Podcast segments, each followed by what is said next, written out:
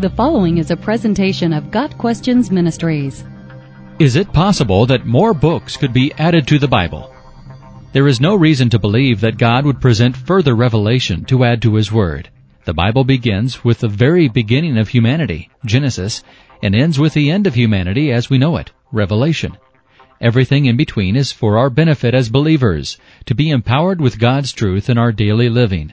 We know this from 2 Timothy 3 verses 16 and 17.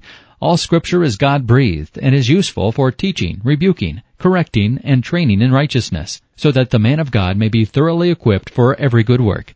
If further books were added to the Bible, that would equate to saying that the Bible we have today is incomplete, that it does not tell us everything we need to know.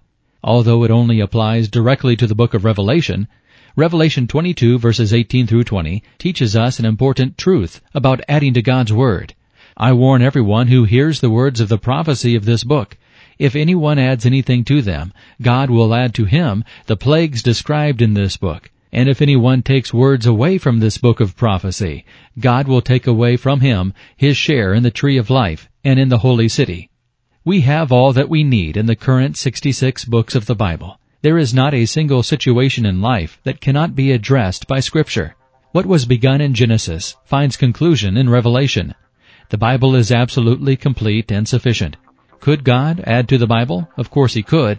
However, there is no reason, biblically or theologically, to believe that He is going to do so, or that there is any need for Him to do so. Got Questions Ministry seeks to glorify the Lord Jesus Christ by providing biblical answers to today's questions. Online at gotquestions.org.